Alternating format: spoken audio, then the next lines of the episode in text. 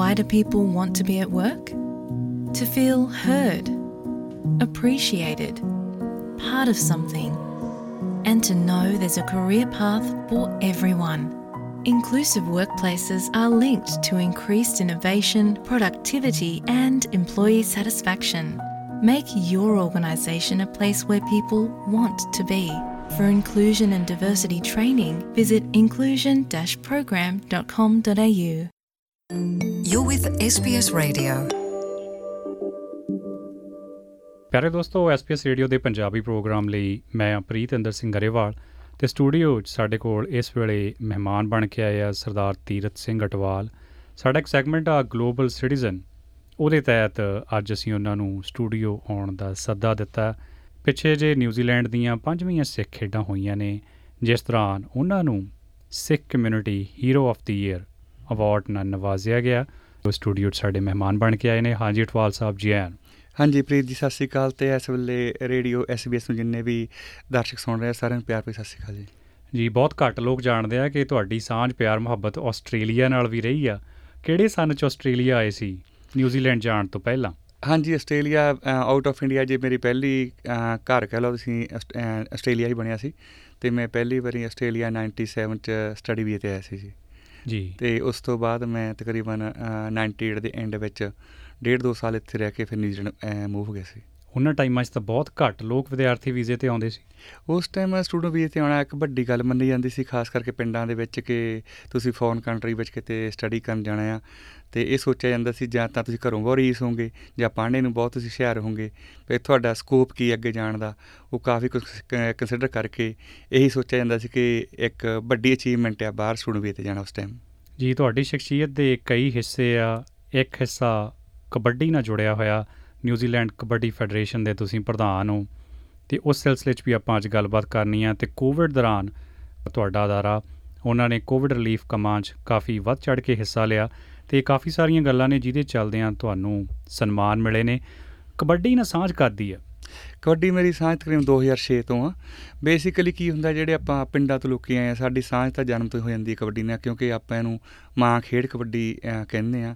ਜਦੋਂ ਮਾਂ ਹੀ ਸ਼ਬਦ ਨਾਲ ਜੁੜ ਗਿਆ ਤੇ ਬੇਸਿਕਲੀ ਆਪਣੀ ਕਹਿ ਲਓ ਕਿ ਹਰ ਇੱਕ ਪੰਜਾਬੀ ਇਹਦੇ ਨਾਲ ਜੁੜਿਆ ਹੋਇਆ ਤੇ ਬਟ ਅਫੀਸ਼ੀਅਲ ਤੌਰ ਤੇ ਜਦੋਂ ਤੁਸੀਂ ਆਪਣੀ ਇਨਪੁਟ ਕਰਦੇ ਆ ਜਾਂ ਤੁਸੀਂ ਐਡਮਨ ਦਾ ਹਿੱਸਾ ਬਣਦੇ ਆ ਉਹ ਉਦੋਂ ਬਣਦੇ ਜਦੋਂ ਤੁਸੀਂ ਥੋੜੇ ਸੌਖੇ ਹੋ ਜਾਂਦੇ ਆ ਆਪਣੇ ਘਰ ਦੀਆਂ ਜ਼ਿੰਮੇਵਾਰੀਆਂ ਤੋਂ ਥੋੜੇ ਤੁਸੀਂ ਈਜ਼ੀ ਫੀਲ ਕਰਦੇ ਆ ਉਦੋਂ ਤੁਸੀਂ ਇਨਪੁਟ ਕਰਨਾ ਕਰ ਸ਼ੁਰੂ ਕਰ ਦਿੰਦੇ ਕਮਿਊਨਿਟੀ ਦੇ ਕੰਮਾਂ ਦੇ ਵਿੱਚ ਔਰ ਉਦੋਂ ਸੇਫ ਵੀ ਸਮਝਿਆ ਜਾਂਦਾ ਕਿ ਚਲੋ ਆਪਾਂ ਸੈਟਲਡ ਆ ਹੁਣ ਆਪਾਂ ਇਹਦੇ ਵਿੱਚ ਹਿੱਸਾ ਬਣ ਸਕਦੇ ਆ। ਤੇ ਤਕਰੀਬਨ ਮੈਂ 2006-7 ਤੋਂ ਇੱਕ ਕਬੱਡੀ ਦੇ ਐਡਮਨ ਦੇ ਵਿੱਚ ਜੁੜਿਆ ਹੋਇਆ ਜੀ। ਤੇ ਕਬੱਡੀ ਖੇਡੀ ਵੀ ਜਾਂ ਸਿਰਫ ਇਹੀ ਜ਼ਿੰਮੇਵਾਰੀਆਂ ਵਾਲੇ ਪਾਸੇ ਰਹੇ ਹੋ ਸ਼ੁਰੂ ਤੋਂ? ਵੈਸੇ ਮੈਂ ਫੁੱਟਬਾਲ ਦਾ ਪਲੇਅਰ ਸੀ ਬਟ ਕਬੱਡੀ ਪਿੰਡ ਲੈਵਲ ਤੇ ਖੇਡੀ ਜੀ, ਤੇ ਫਿਰ ਇੱਥੇ ਆ ਕੇ ਜ਼ਿਆਦਾ ਜੋੜ ਜੜਤ ਹੋਈ ਹਾਂਜੀ, ਬਿਲਕੁਲ, ਜਦੋਂ ਤੁਹਾਡਾ ਆਪਣਾ এনवायरमेंट ਉਹ ਜਿਹਾ ਕ੍ਰੀਏਟ ਹੋ ਜਾਂਦਾ ਆ ਕਿ ਕਬੱਡੀ ਆਣਾ ਮਿਲ ਵਰਤਨ ਵੀ ਜ਼ਿਆਦਾ ਸੀ ਤੇ ਖਾਸ ਕਰਕੇ ਸਾਡੇ ਜਿਹੜੀ ਫੈਡਰੇਸ਼ਨ ਸੀ ਨਿਊਜ਼ੀਲੈਂਡ ਦੇ ਵਿੱਚ, ਉਹਨਾਂ ਦੇ ਨਾਲ ਮੇਰਾ ਰابطਾ ਕਾਫੀ ਸੀ ਤੇ ਹਿੱਸਾ ਵਿੱਚ ਹੋਣ ਕਰਕੇ ਆਸੋ ਵਿੱਚ ਹੀ ਕਬੱਡੀ ਨਾਲ ਜ਼ਿਆਦਾ ਜੁੜ ਗਿਆ ਉਸ ਟਾਈਮ ਮੈਂ ਜੀ ਤੇ ਭਾਈਚਾਰੇ 'ਚ ਹੱਸਦਿਆਂ ਵਸਦਿਆਂ ਅਸੀਂ ਅਕਸਰ ਆਖਦੇ ਆਂ ਕਿ ਕਬੱਡੀ ਵਾਲੇ ਇਕੱਠੇ ਕਰਨੇ ਤੇ ਡੱਡੂ ਤੋਲਣੇ ਇੱਕੋ ਹੀ ਗੱਲ ਆ। ਇਹੋ ਜੀ ਸਮੱਸਿਆ ਨਿਊਜ਼ੀਲੈਂਡ 'ਚ ਵੀ ਆਉਂਦੀ। ਬਿਲਕੁਲ ਦੇਖੋ ਆਪਣੀ ਗੇਮ ਦੀ ਟੈਕਨੀਕ ਹੀ ਲਓ ਲੱਤਾਂ ਖਿੱਚਣ ਦੀ ਆ ਨਾ। ਤੇ ਆਬਵੀਅਸਲੀ ਆਪਣੇ ਸੁਭਾਅ ਵਿੱਚ ਹੈਗਾ ਇਹ ਤੇ ਇਹ ਤਕਰੀਬਨ ਜਿੱਥੇ ਵੀ ਪੰਜਾਬੀ ਗਏ ਆ ਹਰ ਜਗ੍ਹਾ ਇਹ ਹੈਗਾ ਆ।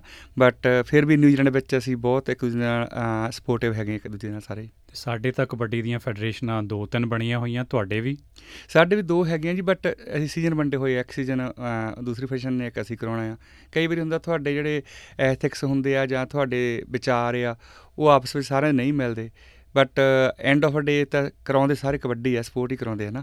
ਤੇ ਫਾਇਦਾ ਤੇ ਪਲੇਅਰਸ ਨੂੰ ਤੇ ਕਮਿਊਨਿਟੀ ਨੂੰ ਹੁੰਦਾ ਹੀ ਆ ਡੈਂਟ ਮੈਟਰ ਇੱਕ ਫੈਡਰੇਸ਼ਨ ਦੋ ਹੋਇਆ ਚਾਰ ਆ। ਬਟ ਆਪਣੇ ਆਪਣੇ ਫੀਲਡ ਵਿੱਚ ਸਾਰੇ ਵਧੀਆ ਕੰਮ ਕਰਦੇ ਜੀ। ਕਬੱਡੀ ਦਾ ਟੂਰਨਾਮੈਂਟ ਕਰਾਉਣਾ ਇੱਕ ਵੱਡੀ ਜ਼ਿੰਮੇਵਾਰੀ ਵਾਲੀ ਕੰਮ ਆ, ਕਿਉਂਕਿ ਇੰਨੀਆਂ ਟੀਮਾਂ, ਉਹਨਾਂ ਦੇ ਖਿਡਾਰੀਆਂ ਦੇ ਵੀਜ਼ੇ ਲਵਾਉਣੇ, ਉਹਨਾਂ ਦੇ ਰਹਿਣ ਸਹਿਣ ਦਾ ਪ੍ਰਬੰਧ ਕਰਨਾ, ਇਹਨਾਂ ਗੱਲਾਂ ਨੂੰ ਲੈ ਕੇ ਕੋਈ ਸਮੱਸਿਆ ਤਾਂ ਨਹੀਂ ਆਉਂਦੀ ਫਿਰ? ਸਮੱਸਿਆ ਬਹੁਤ ਘੱਟ ਆਂਦੀ ਜਦੋਂ ਤੁਸੀਂ ਐਡਮਨ ਦੇ ਵਿੱਚ ਜਾਂ ਸਿਸਟਮ ਦੇ ਵਿੱਚ ਰਹਿ ਕੇ ਸਾਰਾ ਕੁਝ ਕਰਦੇ ਆ। ਕੀ ਹੁੰਦਾ ਸਾਡੀ ਨੈਸ਼ਨਲ ਬੋਡੀ ਜਿਹੜੀ ਆ, ਨਿਊਜ਼ੀਲੈਂਡ ਕਬੱਡੀ ਫੈਡਰੇਸ਼ਨ ਆ। ਤੇ ਉਹਦੇ ਨਾਲ ਜਿੰਨੇ ਵੀ ਐਸੋਸੀਏਟਸ ਕਲੱਬ ਹੈਗੇ ਆ, ਅਸੀਂ 4 ਮਹੀਨੇ ਸੀਜ਼ਨ ਹੁਣ ਤੋਂ, ਸ਼ੁਰੂ ਹੋਣ ਤੋਂ ਪਹਿਲਾਂ ਮੀਟਿੰਗ ਕਰਦੇ ਆ ਕਿ ਕਿਹੜੇ ਕਿਹੜੇ ਲੈਵਲ ਦੇ ਪਲੇਅਰ ਲਿਆਉਣੇ ਆ, ਕਿੰਨੇ ਪਲੇਅਰ ਕਿਸ ਕਲੱਬ ਨੂੰ ਲਿਆਉਣੇ ਅਲਾਉਡ ਆ।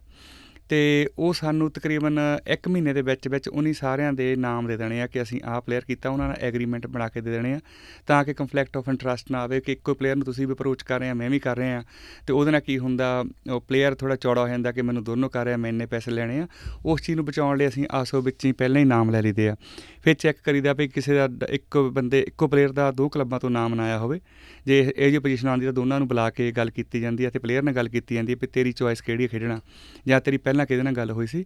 ਤੇ ਪਲੇਅਰ ਨੂੰ ਦੱਸਿਆ ਜਾਂਦਾ ਵੀ ਜਿਹਦੇ ਨਾਲ ਤੇਰੀ ਪਹਿਲਾਂ ਗੱਲ ਹੋਈ ਆ ਤੇਰਾ ਉਧਰੋਂ ਹੀ ਖੇਡਣਾ ਬਣਦਾ ਅਗਰ ਤੂੰ ਉਸ ਚੀਜ਼ ਤੋਂ ਮੁੱਕਰਦਾ ਤਾਂ ਦੂਜੇ ਪਾਸੇ ਵੀ ਨਹੀਂ ਆ ਸਕਦਾ। ਤੇ ਇਸ ਕਰਕੇ ਸਾਡੇ ਬਹੁਤ ਸਮੂਥਲੀ ਕੰਮ ਚੱਲਦਾ ਇਸ ਚੀਜ਼ ਦਾ ਜੀ। ਇਹ ਗੱਲ ਸੁਣਨ 'ਚ ਹੀ ਬੜੀ ਵਧੀਆ ਲੱਗਦੀ ਆ ਵੀ ਇੰਨੇ ਸਲੀਕੇ ਨਾਲ ਇੰਨੇ ਢੰਗ ਨਾਲ ਕੰਮ ਕੀਤਾ ਜਾਂਦਾ। ਤੇ ਇੱਕ ਵੱਡੀ ਸਮੱਸਿਆ ਜਿਹੜੀ ਕਬੱਡੀ ਦੇ ਫੀਲਡ ਦੀ ਅਕਸਰ ਸੁਣਨ ਚ ਆਉਂਦੀ ਆ ਅਖਬਾਰਾਂ 'ਚ ਮੀਡੀਆ 'ਚ ਰਹਿੰਦੇ ਆ ਅਸੀਂ ਉਸ ਗੱਲ ਨੂੰ ਲੈ ਕੇ ਚਿੰਤਤ ਵੀ ਆ।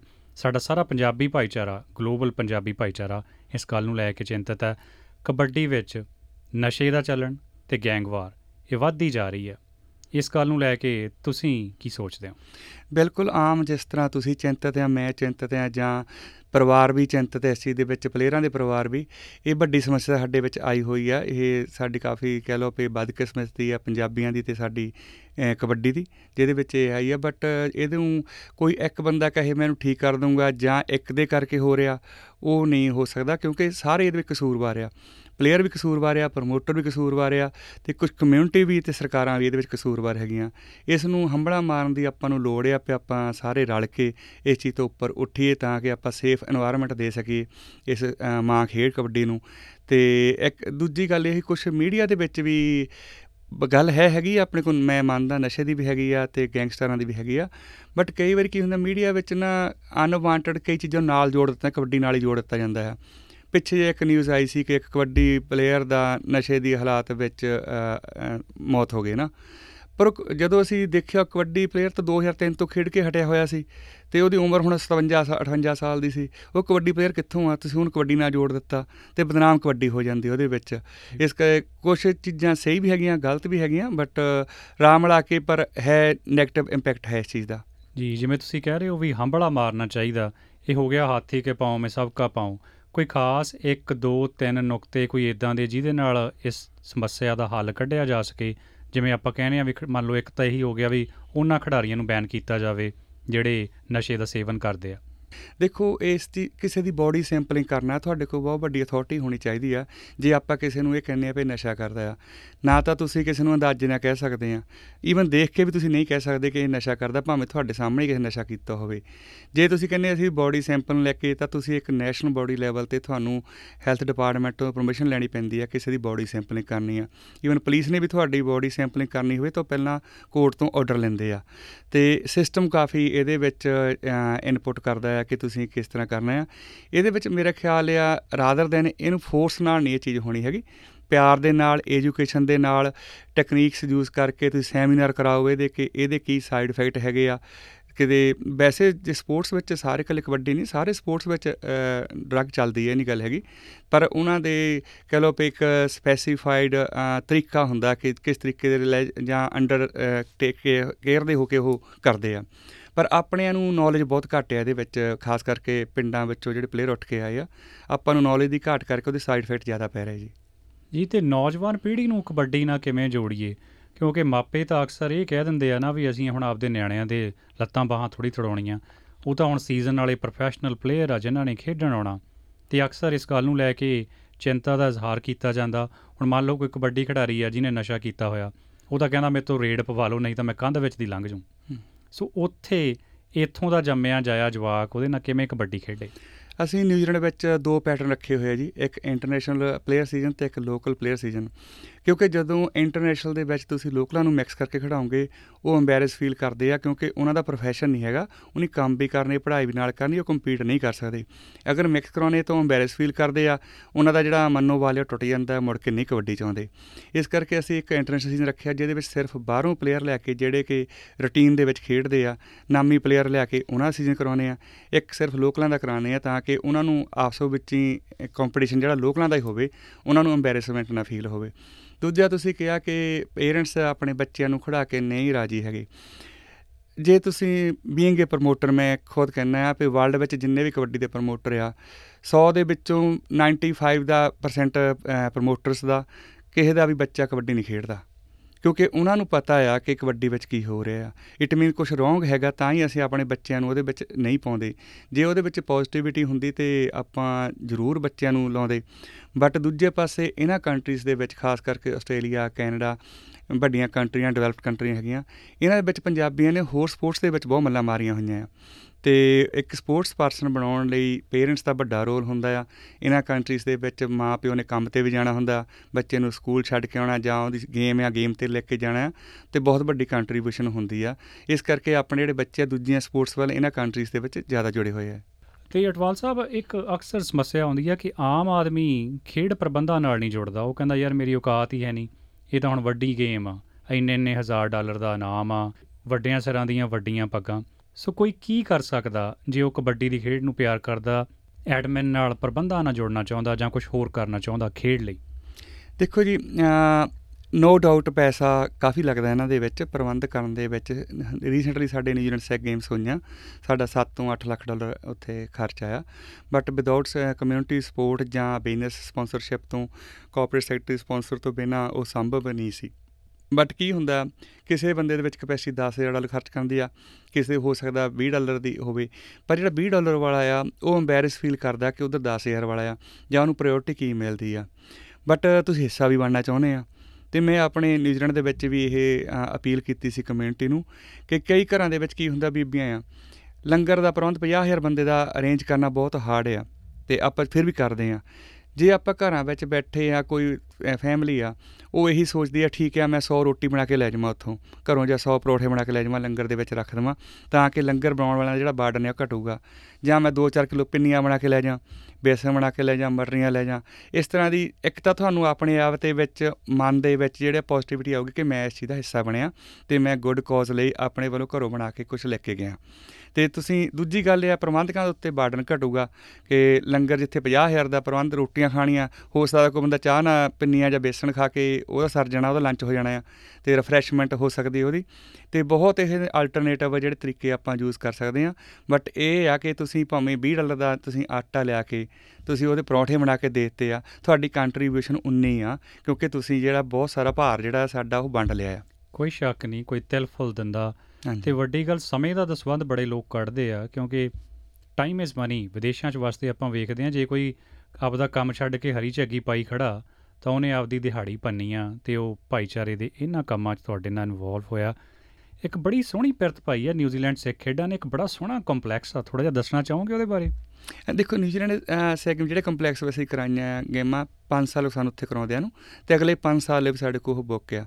ਤਕਰੀਬਨ ਨਵੰਬਰ ਦਾ ਲਾਸਟ ਜਿਹੜਾ ਸੈਟਰਡੇ ਸੰਡੇ ਆ ਉਹ ਵੀਕਐਂਡ ਹਮੇਸ਼ਾ ਇਸੇ ਗੇਮਾਂ ਉੱਥੇ ਹੋਣੀਆਂ ਤੇ ਉਹ ਕੰਪਲੈਕਸ ਜਿਹੜਾ ਵੈਸੇ ਗੋਰਿਆਂ ਦਾ ਆ ਬਟ ਉਹਨੇ ਸਾਡੀ ਸਿੱਖ ਕਮਿਊਨਿਟੀ ਨੂੰ ਜਾਂ ਕਲੋਨੀ ਜਿਹੜਾ ਸਿੱਖ ਗੇਮਸ ਨੂੰ ਉਹਨੇ ਕਾਫੀ ਰੀਜਨੇਬਲ ਪ੍ਰਾਈਸ ਤੇ ਦਿੰਦੇ ਆ।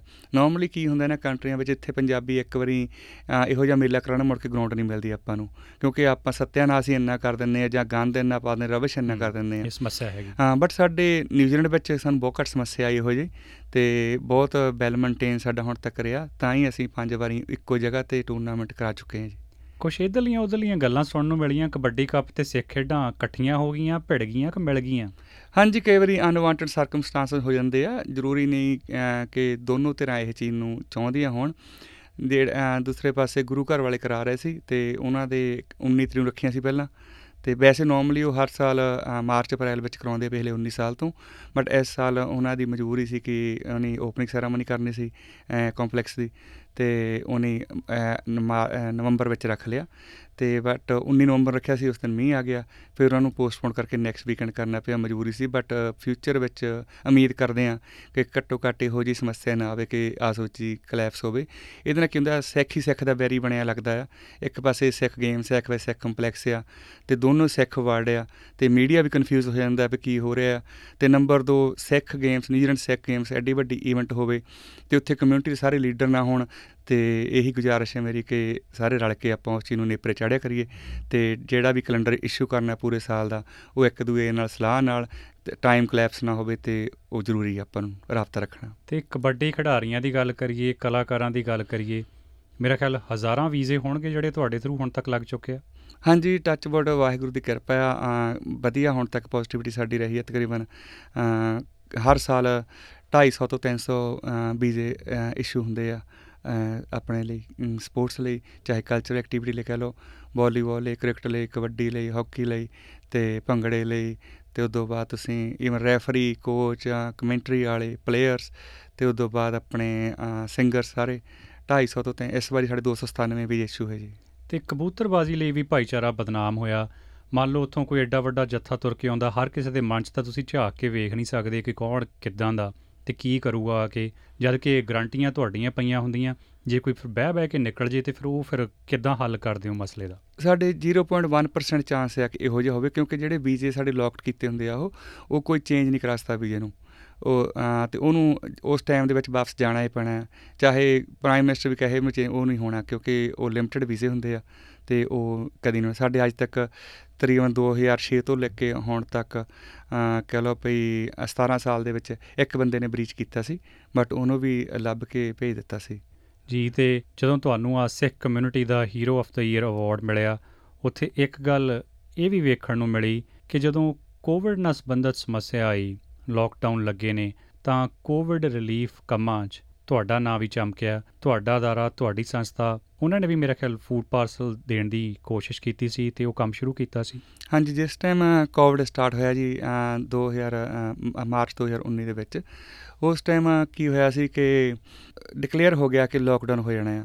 ਬਟ ਕੀ ਹੁੰਦਾ ਕਈ ਘਰਾਂ ਦੇ ਵਿੱਚ ਜਾਂ ਆਮ ਅ, ਪੰਜਾਬੀਆਂ ਤੇ ਚਲੋ ਫਿਰ ਵੀ ਘੱਟੋ ਘੱਟ ਆਟਾ ਤੇ ਅਚਾਰ ਤੇ ਘਰ ਵਿੱਚ ਹੁੰਦਾ ਆ ਉਹ ਫਿਰ ਵੀ ਸਰਵਾਈਵ ਆਪਾਂ ਕਰ ਸਕਦੇ ਆ। ਕਈ ਲੋਕਲ ਫੈਮਿਲੀਜ਼ ਹੁੰਦੀਆਂ ਉਹਨਾਂ ਨਹੀਂ ਡੇ ਬਾਈ ਡੇ ਡੇਲੀ ਜਾਂ ਉਹਨਾਂ ਦਾ ਵੀ ਜਿੰਨਾ ਕਮਾਉਣਾ ਉਹਨਾਂ ਖਾਣਾ ਹੁੰਦਾ ਆ। ਉਸ ਟਾਈਮ ਪਹਿਲੀ ਵਾਰੀ ਆਪਣੇ ਬਿਜ਼ਨਸ ਵੱਲੋਂ ਕੀਤਾ ਸੀ ਡਿਕਲੇਅਰ ਕਿ ਜਿੰਨਾ ਵੀ, ਅਹ, ਜੇ ਆਪਾਂ ਲੋਕਡਾਊਨ ਹੁੰਦਾ ਆ ਤੇ ਅਸੀਂ ਆਪਣੇ ਵੱਲੋਂ ਫੂਡ ਪਾਰਸਲ 500 ਕਰਾਂਗੇ।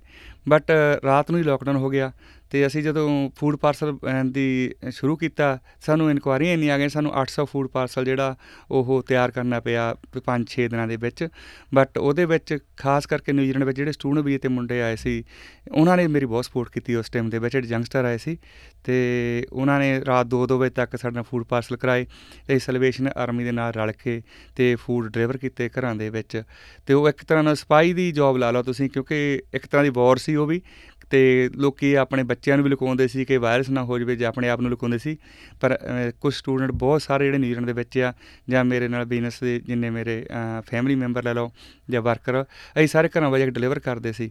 ਤੇ ਬਟ ਉਹ ਵੀ ਰਿਸਕ ਸੀ ਬਟ ਫਿਰ ਵੀ ਇੱਕ ਪੋਜ਼ਿਟਿਵਿਟੀ ਸੀ ਦਿਲ ਦੇ ਵਿੱਚ ਵੀ ਕੁਝ ਕਰੀਏ। ਸਪਾਹੀ ਵਾਲੀ ਫੌਜੀ ਵਾਲੀ ਕਈ ਇੱਕ ਫਰੰਟ ਲਾਈਨ ਵਰਕਰ ਟਰਮ ਪੂਰੇ ਹਾਂਜੀ। ਬਾਰ-ਬਾਰ ਯੂਜ਼ ਕਰ ਰਹੇ ਸੀ। ਕਿਉਂਕਿ ਵਰਦੀਆਂ ਗੋਲੀਆਂ 'ਚ ਜਾਣਾ ਤੇ ਇੱਕ ਤੁਹਾਡਾ ਦੁਸ਼ਮਣ ਤੁਹਾਨੂੰ ਪਤਾ ਨਹੀਂ ਹੈ ਨਾ ਇੱਕ ਫਿਰ ਕੌਣ ਹੈ ਹਾਂਜੀ ਮਾਈਕਰੋਬ ਆ ਜਿਹੜਾ ਹੈ ਨਾ ਤੁਹਾਨੂੰ ਗੋਲੀ ਦਾ ਫਿਰ ਵੀ। ਤੁਹਾਨੂੰ ਲੱਗਦਾ ਗਨ ਲੈ ਕੇ ਖੜਾ ਤੁਸੀਂ ਪਰਹੇਜ਼ ਕਰੋਗੇ ਲੁਕ ਜਾਓਗੇ ਪਰ ਜਿਹੜਾ ਵਾਇਰਸ ਇਹਦੇ ਤਾਂ ਕੀ ਕੀ। ਪਤਾ ਉਹ ਹਵਾ ਸੀ ਕਿਸੇ ਨੇ ਟੇਬਲ ਟੱਚ ਕੀਤਾ ਤੁਸੀਂ ਹੱਥ ਲਾਤਾ ਤਾਂ ਵੀ ਹੋ ਗਿਆ ਤੇ ਬਟ ਫਿਰ ਵੀ ਟੱਚ ਵੁੱਡ ਵਧੀਆ ਰਿਹਾ ਉਹ ਰਿਸਪੌਂਸ ਤੇ ਸਰਕਾਰੀ ਦਰਬਾਰੇ ਕਾਫੀ ਐਪਰੀਸ਼ੀਏਸ਼ਨ ਉਸ ਚੀਜ਼ ਦੀ ਮਿਲੀ ਸੀ ਤੇ ਕਾਫੀ ਅਵਾਰਡ ਵੀ ਮਿਲੇ ਆ ਰੈਕਗਨਾਈਜੇਸ਼ਨ ਵੀ ਮਿਲੀ ਆ ਤੇ ਥੈਂਕਸਫੁਲ ਆ ਪਰ ਉਹ ਮੈਨੂੰ ਮੇਰੇ ਮਨ ਵਿੱਚ ਜਿਹੜਾ ਫੂਡ ਪਾਰਸਲ ਦਾ ਆਇਆ ਸੀ ਜਦੋਂ 87 88 ਦੇ ਵਿੱਚ ਹੜ੍ਹ ਆਏ ਸੀ ਪੰਜਾਬ ਦੇ ਵਿੱਚ ਤੇ ਸਾਡਾ ਪਿੰਡ ਮੇਰਾ ਕੰਗ ਪਿੰਡ ਆ ਨਵਾਂਸ਼ਹਿਰ ਜ਼ਿਲ੍ਹੇ ਦੇ ਵਿੱਚ ਤੇ ਉਸ ਟਾਈਮ ਵੇਟ ਏਰੀਆ ਸੀ ਸਾਡੇ ਤੋਂ 8-9 ਕਿਲੋਮੀਟਰ ਦੂਰ ਆ ਅਮ, ਬਿਆ- ਅਮ, ਸਤਲੁਜ ਦਰਿਆ ਜੀ। ਤੇ ਜਦੋਂ ਉਧਰ ਹੜ੍ਹ ਆਏ ਤੇ ਕਾਫੀ ਫੈਮਲੀਆਂ ਉੱਠ ਕੇ ਸਾਡੇ ਪਿੰਡਾਂ ਵੱਲੋਂ ਆਈਆਂ ਤੇ ਮੈਨੂੰ ਯਾਦ ਆ ਸਾਡੀ ਹਵੇਲੀ ਵਿੱਚ ਵੀ ਕਈ ਫੈਮਲੀਆਂ ਆ ਕੇ ਰਹੀਆਂ ਸੀ ਕਿ ਉਹਨਾਂ ਦਿਨਾਂ ਦੇ ਵਿੱਚ, ਮੀਂਹ ਦੇ ਵਿੱਚ। ਫਿਰ ਅਸੀਂ ਜਦੋਂ ਹੜ੍ਹ ਦੇਖਣ ਗਏ ਤਾਂ ਜਿਹੜੇ ਲੋਕੀ ਸਟਕ ਹੋਏ ਸੀ ਤਾਂ ਉੱਤੋਂ ਫੂਡ ਪਾਰਸਲ ਛੱਡਦੇ ਸੀ ਹੈਲੀਕਾਪਟਰ ਦੇ ਰਾਹੀਂ ਰੈੱਡ ਕਰਾਸ ਵਾਲੇ। ਤੇ ਉਹ ਫੂਡ ਪਾਰਸਲ ਦੇ ਵਿੱਚ ਗਲੂਕੋਜ਼ ਦੇ ਬਿਸਕੁਟ ਸੀ, ਛੋਲੇ ਸੀ, ਉਹਦੇ ਵਿੱਚ ਤੇ ਮਿਲਕ ਪਾਊਡਰ ਸੀ ਤੇ ਨੂਡਲਸ ਵਗੈਰਾ ਸੀ, ਜਿਹੜੀਆਂ ਜਾਨੀ ਤੁਸੀਂ ਡਰਾਈ ਚੀਜ਼ਾਂ ਸੀ, ਖਾ ਸਕਦੇ ਆ ਤੇ ਸਰਵਾਈਵ ਕਰ ਸਕਦੇ ਆ ਉਸੇ ਪੈਟਰਨ ਤੇ ਅਸੀਂ ਫੂਡ ਪਾਰਸਲ ਸਟਾਰਟ ਕੀਤੇ ਸੀ ਨਿਊਜ਼ੀਲੈਂਡ ਦੇ ਵਿੱਚ, ਵੀ ਜੇ ਤੁਸੀਂ ਘਰ ਵਿੱਚ ਸਟਕ ਵੀ ਹੋਏ ਆ ਮਿਲਕ ਪਾਊਡਰ ਸੀ, ਖੰਡ ਸੀ ਅਹ ਆਪਣੇ ਚੌਲ ਅਹ ਚੌਲ ਸੀ ਉਬਾਲ ਕੇ ਖਾ ਸਕਦੇ ਤੁਸੀਂ, ਛੋਲੇ ਸੀ ਰੋਸਟਡ ਕੀਤੇ ਹੋਏ ਤੇ ਬਿਸਕੁਟ ਸੀ, ਇਹੋ ਜਿਹੀਆਂ ਚੀਜ਼ਾਂ ਡਰਾਈ ਗੁੱਡਸ 40 ਕੁ ਡਾਲਰ ਦਾ ਪੈਕ ਬਣਦਾ ਸੀ ਤੇ ਉਹ ਅਹ ਸਾਰੇ ਘਰਾਂ ਵਿੱਚ ਡਿਲੀਵਰ ਕੀਤੇ ਸੀ ਜੀ। ਜੀ, ਨਹੀਂ, ਮੈਨੂੰ ਸੁਣ ਕੇ ਇਹ ਚੰਗਾ ਲੱਗਿਆ ਤੇ ਜਾਂਦੇ ਜਾਂਦੇ ਅਸੀਂ ਤੁਹਾਡੀਆਂ ਆਸਟ੍ਰੇਲੀਆ ਨਾਲ ਜੁੜੀਆਂ ਯਾਦਾਂ ਉਹਦੇ ਬਾਰੇ ਵੀ ਜ਼ਰੂਰ ਜਾਣਨਾ ਚਾਹਾਂਗੇ। ਸਾਡਾ ਪ੍ਰੋਗਰਾਮ ਸੁਣਨ ਵਾਲੇ ਬਹੁਤ ਸਾਰੇ ਅੰਤਰਰਾਸ਼ਟਰੀ ਵਿਦਿਆਰਥੀ ਨੇ। ਅੰਤਰਰਾਸ਼ਟਰੀ ਵਿਦਿਆਰਥੀ ਜਦ ਆਪਾਂ ਸ਼ਬਦ ਕਹਿੰਦੇ ਆ ਨਾ, ਔਖੇ ਸੌਖੇ ਵਿਖੜੇ ਪੈਂਡਿਆਂ ਚੋਂ ਨਿਕਲੇ ਹੋਏ ਲੋਕ। ਦੇਖੋ ਮੈਂ ਖੁਦ ਸਟੂਡੈਂਟ ਰਿਹਾ ਕਰਕੇ ਮੈਨੂੰ ਬਹੁਤ ਹਮਦਰਦੀ ਸੀ ਨਾ ਬਟ ਸਭ ਤੋਂ ਵੱਧ ਡਿਸਕ੍ਰਿਮੀਨੇਟਡ ਜੇ ਕੋਈ ਕੌਮ ਹੈਗੀ ਆ, ਤਾਂ ਅਸੀਂ ਪੰਜਾਬੀ ਆ। ਮੈਂ ਖੁਦ ਵੀ ਆਪਣੇ ਆਪ ਨੂੰ ਇਹ ਕਹਿੰਦਾ ਆ। ਸਾਡੇ ਰੇਡੀਓ ਟਾਕ ਹੋਈ ਸੀ 5 ਸਾਲ ਪਹਿਲਾਂ ਨੀਲਣ ਦੇ ਵਿੱਚ ਤੇ ਉੱਥੇ ਉਹਨੇ ਕੀਤਾ ਵੀ ਜਿਹੜੇ ਸਟੂਡੈਂਟ ਹੁੰਦੇ ਉਹਨੂੰ ਘਰ ਨਹੀਂ ਦੇਣੇ ਚਾਹੀਦੇ, ਉਹਨਾਂ ਰਹਿਣਾ ਨਹੀਂ ਆਉਂਦਾ। ਇਹ ਘਰ ਤੋੜ ਦਿੰਦੇ ਆ, ਕਈ ਤਰ੍ਹਾਂ ਦੀਆਂ ਨੈਗੇਟਿਵਿਟੀਆਂ ਸੀ। ਤੇ ਮੈਂ ਸ਼ਾਮ ਦਾ ਟਾਈਮ ਸੀ ਤੇ ਮੈਨੂੰ ਸੁਣ ਕੇ ਬੜਾ ਅਫਸੋਸ ਹੋਇਆ ਕਿ ਜਿਹੜੇ 4-5 ਬੰਦੇ ਬੋਲ ਰਹੇ ਆ ਸਾਰੇ ਕੋ 2-2 4-4 ਘਰ ਹੈਗੇ ਆ, ਚਲੋ ਵਧੀਆ ਤੁਸੀਂ ਸੈਟਲਡ ਆ। ਬਟ ਘੱਟੋ ਘੱਟ ਤੁਸੀਂ ਇਨਕਰੇਜਮੈਂਟ ਤਾਂ ਕਰੋ ਬੱਚਿਆਂ ਨੂੰ ਕਿ ਉਹਨਾਂ ਨੂੰ ਜੇ ਤੁਹਾਨੂੰ ਲੱਗਦਾ ਕੁਝ ਗਲਤ ਕਰ ਰਹੇ ਉਹਨਾਂ ਨੂੰ ਸਿਖਾਓ। ਤੁਸੀਂ ਮੀਡੀਆ 'ਚ ਲੈ ਕੇ ਆ ਰਹੇ ਆ ਸਿੱਧਾ, ਉਹ ਰੋਂਗ ਆ। ਮੈਂ ਫੋਨ ਕੀਤਾ ਹੋਸਟ ਨੂੰ ਤੇ ਮੈਂ ਉਹਨੂੰ ਕਿਹਾ, ਮੈਨੂੰ ਆਨ 에ਅਰ ਲਿਓ। ਤੇ ਉਹਨੂੰ ਪਤਾ ਸੀ ਕਿ ਮੈਂ ਫਿਰ ਵੀ ਗਲਤ ਨਹੀਂ ਬੋਲੂੰਗਾ ਨਾ। ਤੇ ਕਹਿੰਦਾ ਫਿਰ ਵੀ, ਮੈਂ ਕਿਹਾ ਵੀ ਜਿਹੜੇ ਬੰਦੇ ਬੋਲ ਰਹੇ ਮੈਂ ਸਾਰਿਆਂ ਨੂੰ ਜਾਣਦਾ ਆ। ਤੇ ਪਰ ਜਿਹੜੇ ਸਟੂਡੈਂਟ ਵਾਲੇ ਗੱਲ ਕਰ ਰਹੇ ਉਹ ਗਲਤ ਕਰ ਰਹੇ ਆ। ਤੇ ਕਹਿੰਦੇ ਤੁਸੀਂ ਆ ਜਾਓ ਆਨਲਾਈਨ ਆਨਰ ਗਿਆ ਮੈਂ ਕਿਹਾ ਵੀ ਮੈਂ ਜਦੋਂ ਸਟੂਡੈਂਟ ਆਇਆ ਸੀ, ਮੈਂ ਇੱਕ ਚਲਿਆ ਚ ਨਹਾਉਣ ਵਾਲਾ ਬੰਦਾ ਸੀ ਪਿੰਡੋਂ ਆਇਆ। ਮੈਨੂੰ ਇੱਥੇ ਸ਼ਾਵਰ ਛੱਡ ਕੇ ਨਹਾਉਣਾ ਨਹੀਂ ਆਉਂਦਾ ਸੀ। ਬਟ ਮੈਂ ਇੱਥੇ ਆ ਕੇ ਸਿੱਖਿਆ ਹੌਲੀ। ਹੁਣ ਮੈਂ ਲੋਕਾਂ ਨੂੰ ਕਹਾ ਵੀ ਹਾਂ, ਤੈਨੂੰ ਰਹਿਣਾ ਨਹੀਂ ਆਉਂਦਾ, ਪਰ ਮੈਂ ਉਸ ਹਾਲਾਤ ਚੋਂ ਲੰਘਿਆ ਹੋਇਆ। ਤੁਸੀਂ ਕਿੱਦਾਂ ਕਹਿ ਸਕਦੇ? ਜੇ ਆਪਾਂ ਆਪਣੇ ਇੱਕ ਪਾਸੇ ਕਹਿੰਦੇ ਸਾਡੇ ਆਪਣੇ ਆ ਪੰਜਾਬੀ, ਜਦੋਂ ਕਿਤੇ ਰੋਡ ਤੇ ਫਾਰ ਕੋਲ ਐਕਸੀਡੈਂਟ ਹੋਇਆ ਹੋਵੇ, ਉੱਥੇ ਦੇਖਿਆ ਪੰਜਾਬੀ ਦੇ ਖੰਡਾ ਲੱਗਾ ਆ, ਫਿਰ ਕਹਿੰਦਾ ਆਪਣਾ ਹੈ ਯਾਰ ਕੋਈ। ਤੇ ਦੂਜੇ ਪਾਸੇ ਉਹਨਾਂ ਨਾਲ ਫ਼ਰਕ ਕਰਦੇ ਆ। ਤੇ ਫਿਰ ਡਬਲ ਸਟੈਂਡਰਡ ਕਿਉਂ ਆਪਾਂ ਰੱਖਦੇ ਆ? ਤੇ ਕਹਿੰਦੇ ਫਿਰ ਕੀ ਹੋਣਾ ਚਾਹੀਦਾ? ਮੈਂ ਕਿਹਾ ਮੇਰੇ ਹਿਸਾਬ ਨਾਲ ਹੋਣਾ ਚਾਹੀਦਾ, ਜੇ ਆਪਾਂ ਨਿਊਜ਼ੀਲੈਂਡ ਦੇ ਵਿੱਚ 40000 ਬੰਦੇ ਪੀ ਆ ਰਹੇ ਆ ਸਟੂਡੈਂਟ ਤਾਂ ਸਾਰੇ ਹੈਗੇ 12 13000 ਆਪਾਂ ਇੱਕ ਇੱਕ ਨੂੰ ਅਡਾਪਟ ਕਰਕੇ ਉਹਨਾਂ ਨੂੰ ਹੀ ਟ੍ਰੇਨਡ ਕਰ ਦਈਏ। ਕੰਮ ਕਰਨੇ ਨੂੰ ਉਹ ਵਧੀਆ ਆ ਯੰਗਸਟਰ ਹੈਗੇ ਆ ਉਹਨਾਂ ਲੈਂਗੁਏਜ ਬੈਰੀਅਰ ਉਹਨਾਂ ਤੇ ਕੋਈ ਪ੍ਰੋਬਲਮ ਨਹੀਂ ਹੈਗੀ ਪਲੱਸ ਉਹ ਆਪਣੇ ਨਾਲੋਂ ਵੱਧ ਸਿਵਲਾਈਜ਼ਡ ਆ ਜਦੋਂ ਹੁਣ ਆਏ ਆ। ਜਦੋਂ ਅਸੀਂ ਆਏ ਸੀ ਆਪਾਂ ਇੰਨਾ ਕਹ ਲੋ ਮੀਡੀਆ ਕਹ ਲੋ ਜਾਂ ਤੁਸੀਂ ਇੰਟਰਨੈਟ ਦੀ ਸੁਵਿਧਾ ਨਹੀਂ ਸੀ ਉਹ ਤੇ ਹੁਣ ਸਾਰਾ ਕੁਝ ਵੈਲ ਨੋਨ ਹੈ ਹਰ ਚੀਜ਼ ਦਾ। ਉਹਨਾਂ ਨੂੰ ਪਤਾ ਜੌਬਾਂ ਕਿੱਦਾਂ ਕਰਨੀਆਂ ਇੰਗਲਿਸ਼ ਕਿੱਦਾਂ ਬੋਲਣੀ ਕੀ ਫੂਡ ਆਰਡਰ ਕਰਨਾ ਕਿੱਦਾਂ ਘਰਾਂ ਵਿੱਚ ਰਹਿਣਾ ਆ। ਹਾਂ ਮਾੜੀ ਮੋਟੀ ਪ੍ਰੋਬਲਮ ਆ ਸਕਦੀ ਆ। ਆਪਾਂ ਜੇ ਉਹਨਾਂ 90 ਗੁਣ ਹੈਗੇ ਆ 10 ਔਗਣੇ ਆਪਾਂ 10 ਔਗਣਾਂ ਨੂੰ ਮੀਡੀਆ 'ਚ ਲੈ ਕੇ ਆ ਰਹੇ ਆ। ਜਿਹੜੇ 90 ਗਾਉਣੇ ਆ ਉਹਨਾਂ ਨੂੰ ਆਪਾਂ ਲੁਕੋ ਰਹੇ ਆ। ਤੇ ਜਿੰਨੇ ਵੀ ਮੇਰੇ ਕੋ ਮੈਂ ਤਕਰੀਬਨ ਰੋਜ਼ 400 ਕਸਟਮਰਸ ਨਾਲ ਡੀਲ ਕਰਦਾ ਕਿਉਂਕਿ ਮੇਰੇ ਆਪਣੇ ਗਰੋਸਰੀ ਸਟੋਰ ਆ। ਤੇ ਮੋਸਟਲੀ ਪੰਜਾਬੀ ਉੱਥੇ ਆਉਂਦੇ ਆ। ਤੇ ਜਿੰਨੇ ਵੀ ਸਟੂਡੈਂਟ ਆਉਂਦੇ ਆ ਤੇ ਹਮੇਸ਼ਾ ਪੋਜ਼ਿਟਿਵ ਚੜ੍ਹਦੀ ਗੱਲਾਂ ਨਾਲ ਗੱਲ ਕਰੀਦੀ ਆ, ਕੋਈ ਗੱਲ ਨਹੀਂ ਜੇ ਅੱਜ ਔਖਾ ਦਿਨ ਆ ਕੱਲ ਸੌਖਾ ਵੀ ਆਊਗਾ। ਤੇ ਆਪਾਂ ਵੀ ਇਦਾਂ ਐਸੀ ਥੱਲੇ ਸੌਂਦੇ ਰਹੇ ਆ ਟੋਲਟਾਂ ਸਾਫ਼ ਕੀਤੀਆਂ ਕੁਝ ਕੀਤਾ, ਹੁਣ ਸੈਟਲਡ ਆ ਸੈਟਲ ਦਾ ਇਨ ਸੈਂਸ ਇਹ ਨਹੀਂ ਕਿ ਤੁਸੀਂ ਅਮੀਰੀ ਨੂੰ ਡੈਫੀਨੇਸ਼ਨ ਕਰੋ ਕਿ ਸੈਟਲ ਕਿਸ ਤਰ੍ਹਾਂ ਆ। ਸੈਟਲ ਮਤਲਬ ਤੁਹਾਡਾ ਆਪਣਾ ਘਰ ਆ, ਤੁਹਾਡਾ ਪਰਿਵਾਰ ਕੋਲ ਆ, ਸਿਹਤ ਤੁਹਾਡੀ ਠੀਕ ਆ, ਤੁਸੀਂ ਜੌਬ ਕਰਦੇ ਆ ਤੇ ਇਸ ਤੋਂ ਵੱਧ ਤੁਹਾਨੂੰ ਹੋਰ ਕੀ ਚਾਹੀਦਾ? ਤੇ ਜੇ ਆਪਾਂ ਡੈਫੀਨੇਸ਼ਨ ਲਈਏ ਕਿ ਅਮੀਰ ਗਰੀਬ ਦੀ, ਹੋ ਸਕਦਾ ਕਿ ਇਹ ਨਿਗਾਹ ਵਿੱਚ ਮੈਂ ਅਮੀਰ ਹੋਵਾਂ। ਤੇ ਜਿਹੜਾ ਜਿਹੜਾ ਮੇਰੇ ਤੋਂ ਥੱਲੇ ਹੋ ਇੱਕ ਹੋ ਸਕਦਾ ਮੈਨੂੰ ਕੋਈ ਹੋਰ ਅਮੀਰ ਹੋਵੇ, ਮੈਂ ਉਹਦੇ ਉਮਰ ਗਰੀਬ ਲੱਗਾ। ਤੇ ਜਦੋਂ ਇੰਡੀਆ ਸੀ, ਜੇ ਆਪਾਂ ਕਹੀਏ ਗਰੀਬੀ ਤੋਂ ਤੰਗ ਹੋ ਗਏ ਬਿਲਕੁਲ ਗਲਤ ਹੈ ਉਹ ਗੱਲ। ਤੇ ਜਦੋਂ ਆਪਾਂ ਘਰਾਂ 'ਚ ਉੱਥੋਂ ਆਏ ਆ, ਮੈਨੂੰ ਲੱਗਦਾ ਸੀ ਕਿ ਮੈਂ ਠੀਕ ਸੀ, ਭਾਵੇਂ ਮੀਡੀਆ ਫੈਮਿਲੀ ਬਿਲੋਂਗ ਕਰਦਾ ਸੀ, ਪਰ ਮੇਰੀਆਂ ਇਸ਼ਾਵਾਂ ਵੱਡੀਆਂ ਹੋਣ ਕਰਕੇ ਮੈਨੂੰ ਆਪਣੇ ਆਪ ਗਰੀਬ ਲੱਗਦਾ ਸੀ ਮੈਂ। ਤੇ ਮੇਰੀਆਂ ਜਿਹੜੀਆਂ ਡੇਲੀ ਦੀ ਰੁਟੀਨ ਦੀਆਂ ਪੂਰਤੀਆਂ, ਉਹ ਤਾਂ ਹੋ ਰਹੀਆਂ ਸੀ। ਪਰ ਦੂਜੇ ਪਾਸੇ ਢੇਰ ਤੋਂ ਰਵੇ ਚੁਗਣ ਵਾਲਾ, ਕਹਿ ਲੋ ਜਾਂ ਲਫਾਫੇ ਚੁਗਦਾ ਸੀ, ਉਹਦੀ ਨਿਗਾਹ ਤਾਂ ਮੈਂ ਅਮੀਰ ਸੀ ਨਾ। ਤੇ ਉਸੇ ਹਾਲਾਤ ਤੇ ਅੱਜ ਫੇਰ ਆ ਅੱਜ ਉਹ ਧੁੱਪ ਉੱਠੇ ਆ ਪਰ ਮੇਰੇ ਤੋਂ ਗਾਂ ਹੋਰ ਉੱਪਰ ਹੈਗੇ ਆ ਮੈਨੂੰ ਉਹ ਅਮੀਰ ਲੱਗਦੇ ਆ। ਤੇ ਉਹ ਡੈਫੀਨੇਸ਼ਨ ਜਿਹੜੀ ਆ ਅਮੀਰ ਦੀ ਉਹ ਆਪਣੇ ਆਪ ਤੇ ਤੁਸੀਂ ਤੁਲਨਾ ਕਰਨੀ ਕਿਸੇ ਵੱਲ ਦੇ ਗਲਤ ਆ ਬਟ ਇਹ ਆ ਤੁਹਾਡੇ ਕੋਲ ਤੰਦਰੁਸਤੀ ਹੈਗੀ ਆ ਪਰਿਵਾਰ ਕੋਲ ਆ ਘਰ ਤੁਹਾਡਾ ਆਪਣਾ ਆ ਜੌਬ ਵਧੀਆ ਤੇ ਤੁਸੀਂ ਰਾਜੇ ਇਸ ਕੰਟਰੀ 'ਚ। ਕੋਈ ਸ਼ੱਕ ਨਹੀਂ। ਤੇ ਤੁਸੀਂ ਇੱਕ ਕਾਮਯਾਬ ਵਪਾਰੀ ਵਜੋਂ ਇੱਕ ਬਿਜ਼ਨਸਮੈਨ ਵਜੋਂ ਇੱਕ ਐਂਟਰਪ੍ਰੈਨਿਓਰ ਵਜੋਂ ਵੀ ਸਤਕਾਰ ਹਾਸਲ ਕੀਤਾ ਕਿਹੜੇ ਇਲਾਕੇ 'ਚ ਤੁਹਾਡੇ ਗਰੋਸਰੀ ਸਟੋਰ ਨੇ? ਮੇਰੇ ਆਕਲੈਂਡ ਦੇ ਵਿੱਚ ਵੀ ਹੈਗੇ ਜੀ ਦੋ ਸਟੋਰ ਤੇ ਪਲੱਸ ਆਪਣੇ ਬਾਰ ਐਂਡ ਗੇਮਿੰਗ ਵੈਨਿਸ ਹੈਗੇ ਆ। ਟਰੰਗਾ ਵਿੱਚ ਹੈਗੇ ਆ ਕ੍ਰਾਈਸਟ ਚਰਚ ਵਿੱਚ ਹੈਗੇ ਆ ਮੈਲਟਨ ਵਿੱਚ ਹੈਗੇ ਆ। ਸਕੂਲ ਮਿਲਾ ਕੇ ਸਾਰੇ ਨਿਊਜ਼ੀਲੈਂਡ ਤੁਹਾਡਾ ਵਪਾਰ ਫੈਲਿਆ ਚੇਨ ਬਣੀ ਹੋਈ ਹਾਂਜੀ।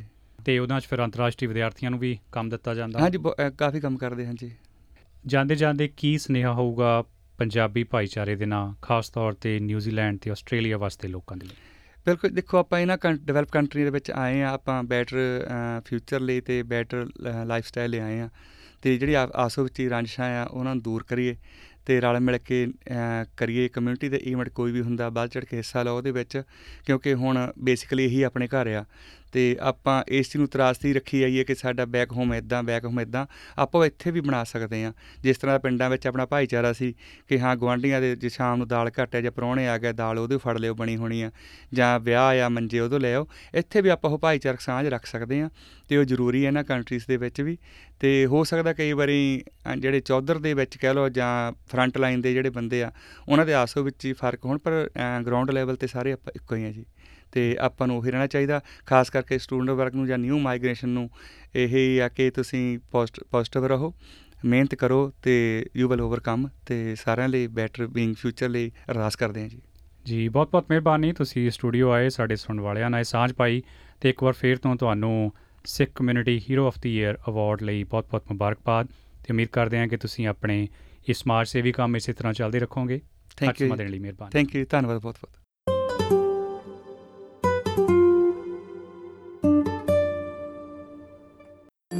You're with SBS Radio.